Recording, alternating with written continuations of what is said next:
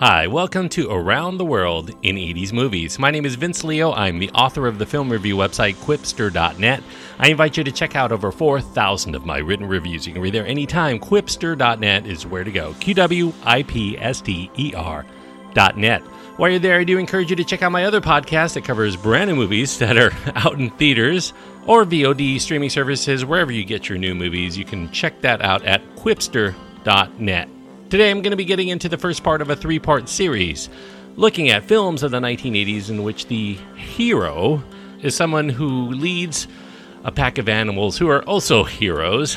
I suppose you can think of quite a few. The three movies are very closely related in certain respects, although they are not part of the same series. The first one I'm going to be looking at is called Sheena, Queen of the Jungle. It's a film that came out in 1984.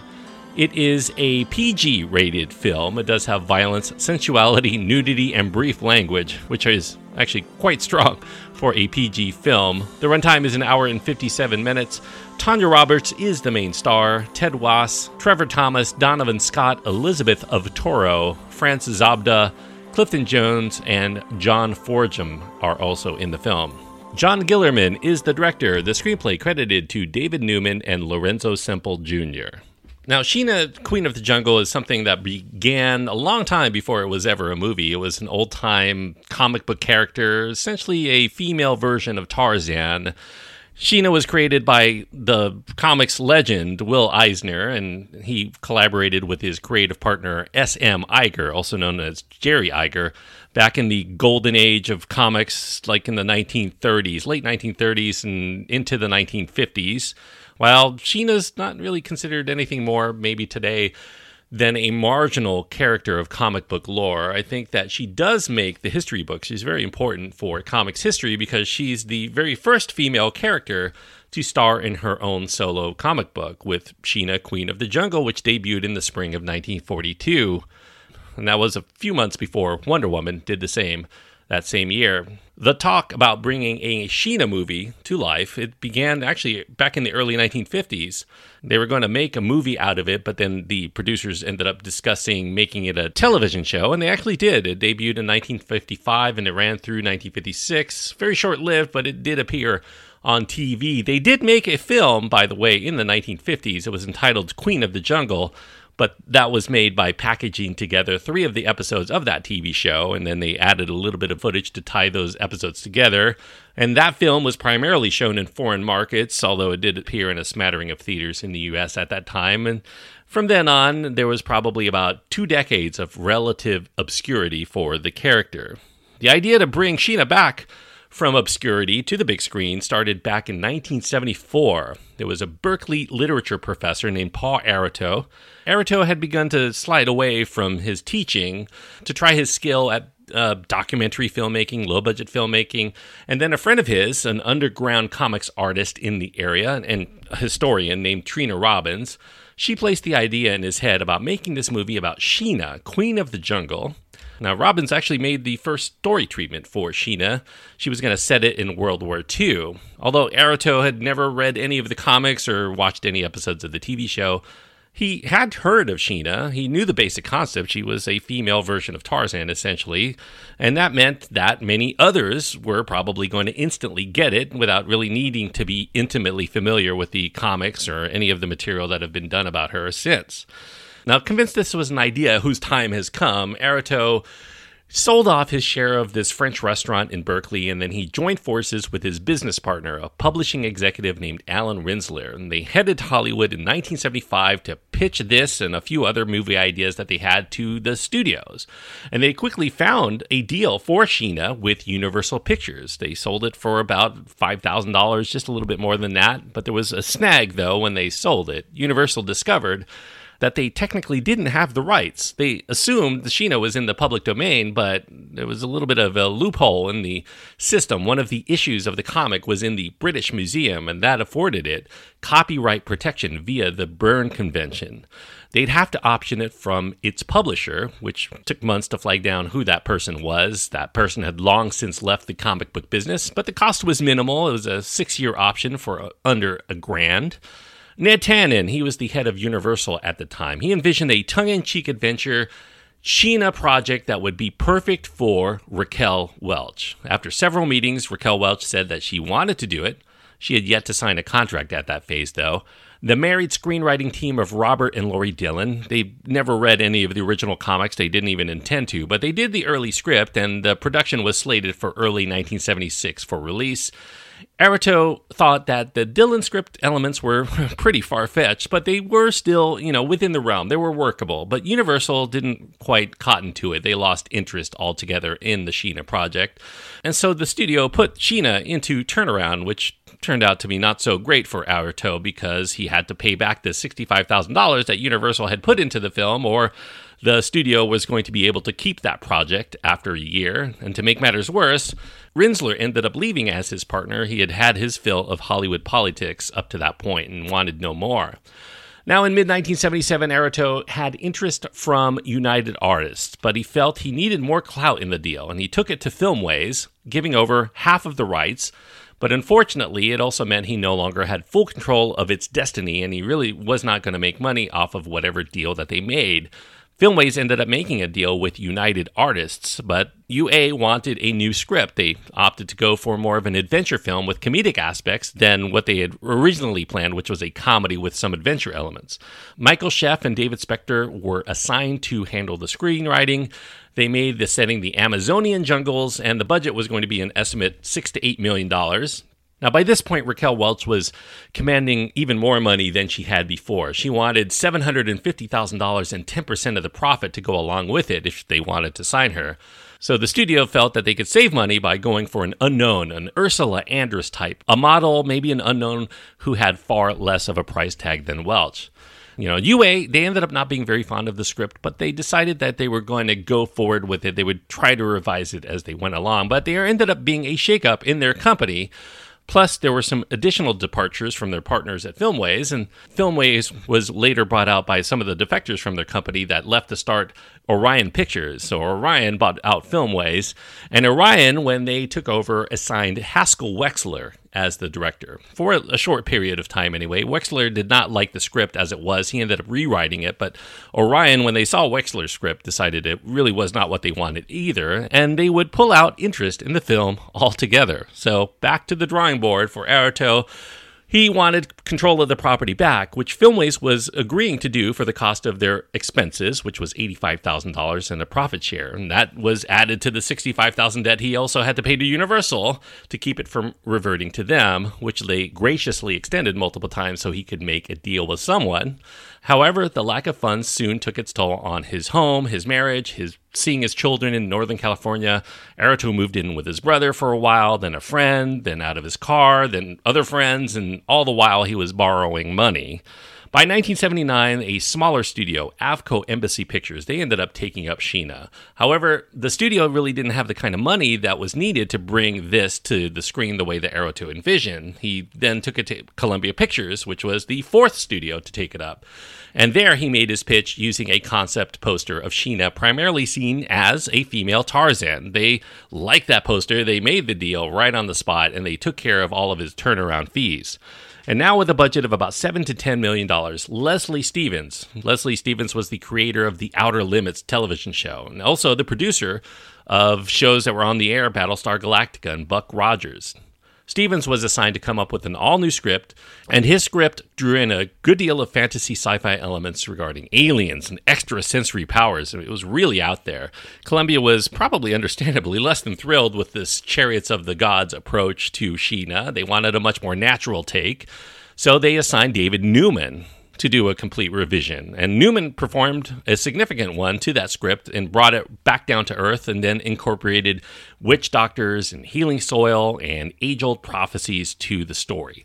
The execs at Columbia liked it. They still had a few issues with the script, though, so they ended up handing it to veteran screenwriter Dean Reisner for another revision. And Reisner's changes emphasized a lot more action sequences and a lot less of the romance that was involved in Newman's script.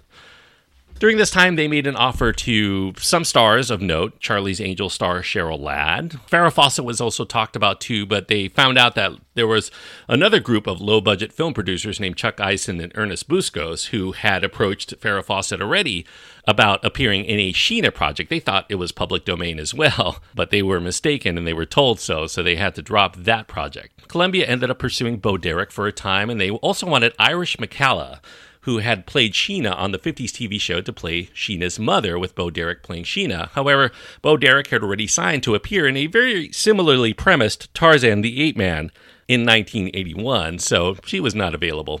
Also in 1981, Sybil Danning expressed a lot of interest in getting the part.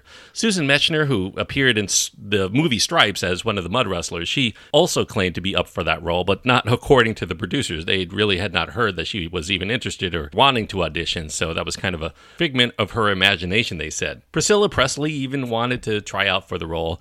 By mid 1982, the budget would really escalate for Sheena, about 20 to 25 million dollars estimated. Sandahl Bergman was under possible consideration after her breakthrough in Conan the Barbarian. They even reached out to Harrison Ford to play the male lead, but he really didn't have a lot of interest in it. Meanwhile, John Guillermin, he had directed similar films in his long career. Tarzan's Greatest Adventure back in 1959. He did Tarzan Goes to India in 1962, so kind of a natural choice. He would occupy the director's chair for Columbia, and then he ended up handpicking Lorenzo Semple Jr. Semple had worked with him on 1976's King Kong for screenwriting duties. Guillermin at that point tried to take complete creative control, and he ended up butting heads with Aratow, who soon found himself on the outside looking in of the decision making. Meanwhile, Columbia assigned Yoram Ben Ami to come in and be the line producer to oversee things in Aratow's stead. Now, the story for the final film, the final script, involves a young girl who's orphaned after her geologist parents are killed in a cave in while exploring the source of a mystical healing soil found near the jungle in the fictional African country of Tigora. The native Zambuli villagers, they're also fictional, they immediately adopt the girl with her parents gone. They dub her Sheena. She's the white girl prophesied to be the savior of their people and the future queen of the jungle. Sheena ends up growing up to be a strikingly beautiful woman. She also has the ability to communicate and control animals with her mind. She rides a zebra to get around the jungle, and she has a lot of other mystical arts, like shaving her legs and her armpits and other things for reasons that are not quite fully explained to us, but we kind of get it. Trouble brews in Sheena's territory when Prince Atwani, an ex football place kicker, ends up joining in a plot to assassinate his brother, King Jabalani, so that he can gain untold riches from the fertile Zambuli lands that he's been protecting. Shaman, one of the Zambuli leaders, is framed for the killing, but that frame up is captured by a visiting American sports news crew led by a charismatic sports reporter named Vic Casey.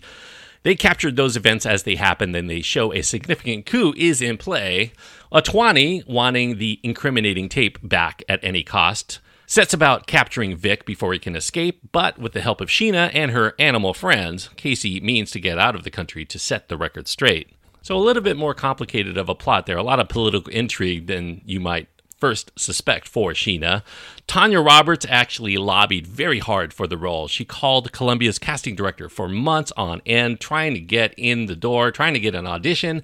She even appeared nude in Playboy back in like 1982. She posed with a lion and a tiger in her spread to get their attention. And then she sent the producer of Sheena one of the pictures with a note that read, Hey, I found this great picture of Sheena.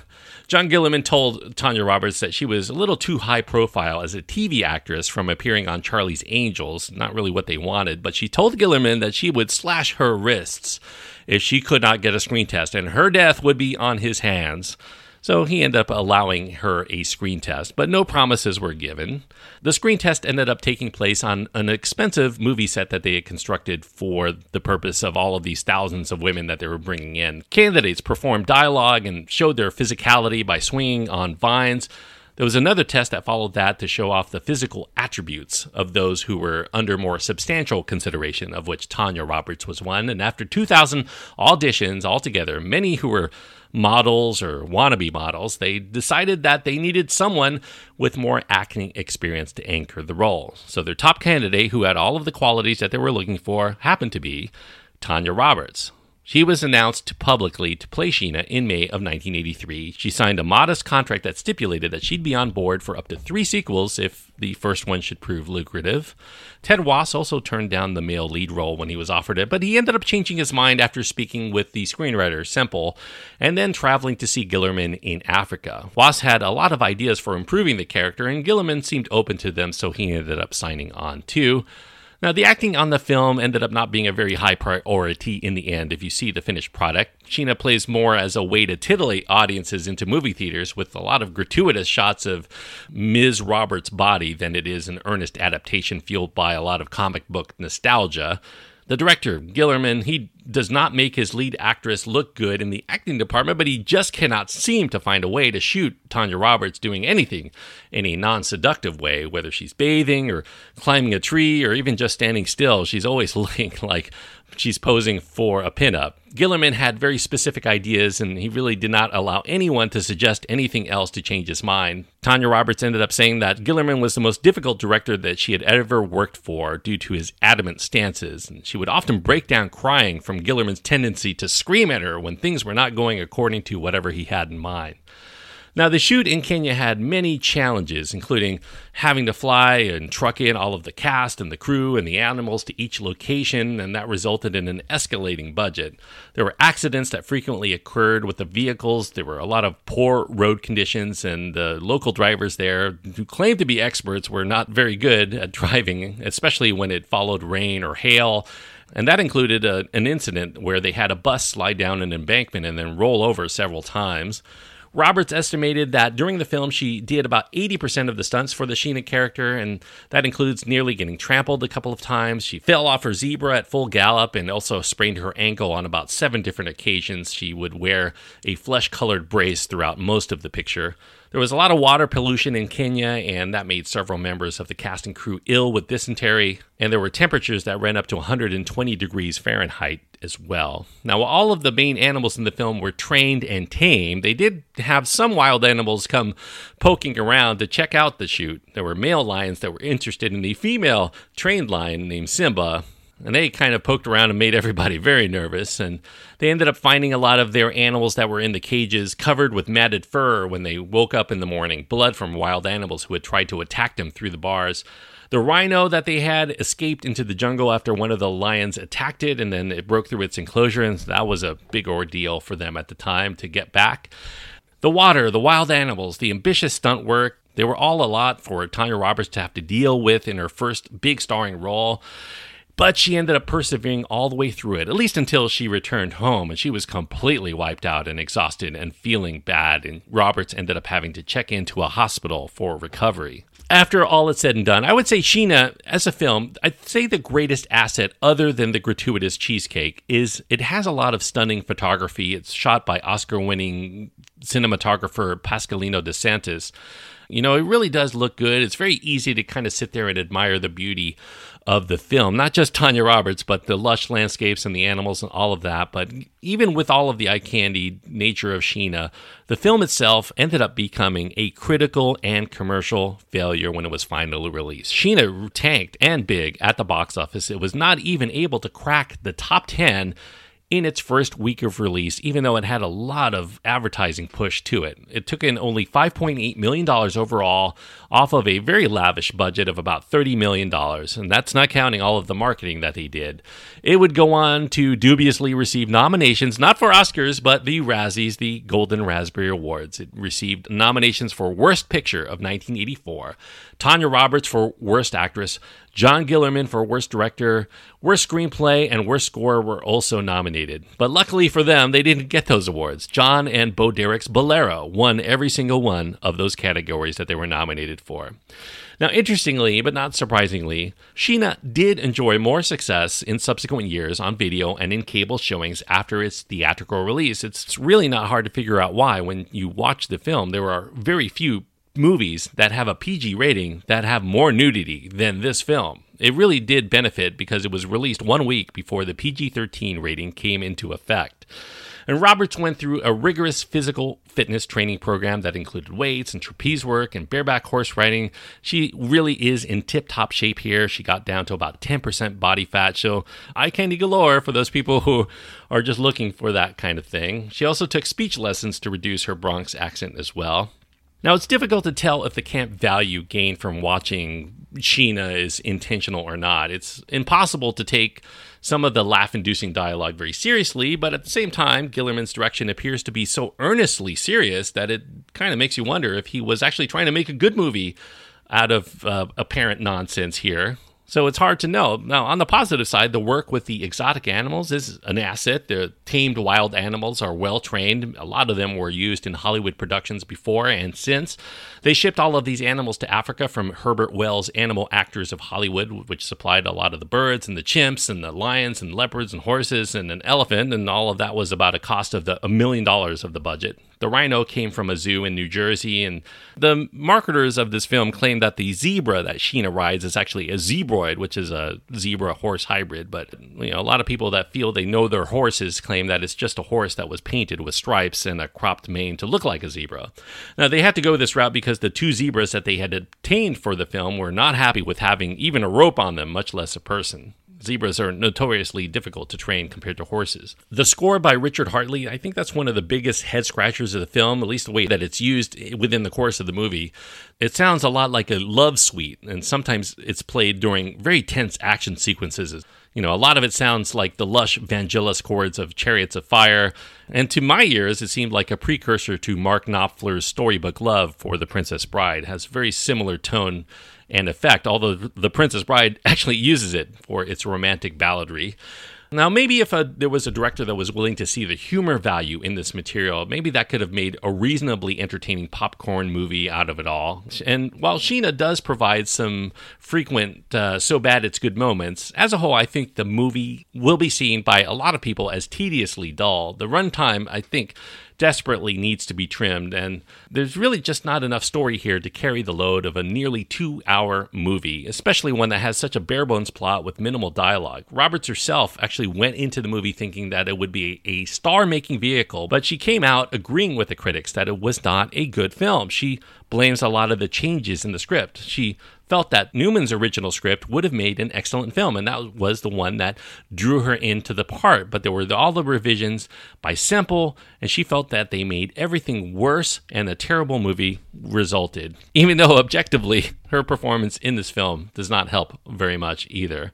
Now, I would say there are two significant reasons to see Sheena, and maybe not the two you're thinking of, but uh, well, maybe one of them is the two that you might have in your mind. The scintillating physique of Tanya Roberts is one of them, but and that's if you didn't get to see enough of Tanya Roberts in a skimpy and skin tight clothing in a very similar vehicle a couple of years before called the Beastmaster. You do see her in all her glory, and I do mean all, in Sheena.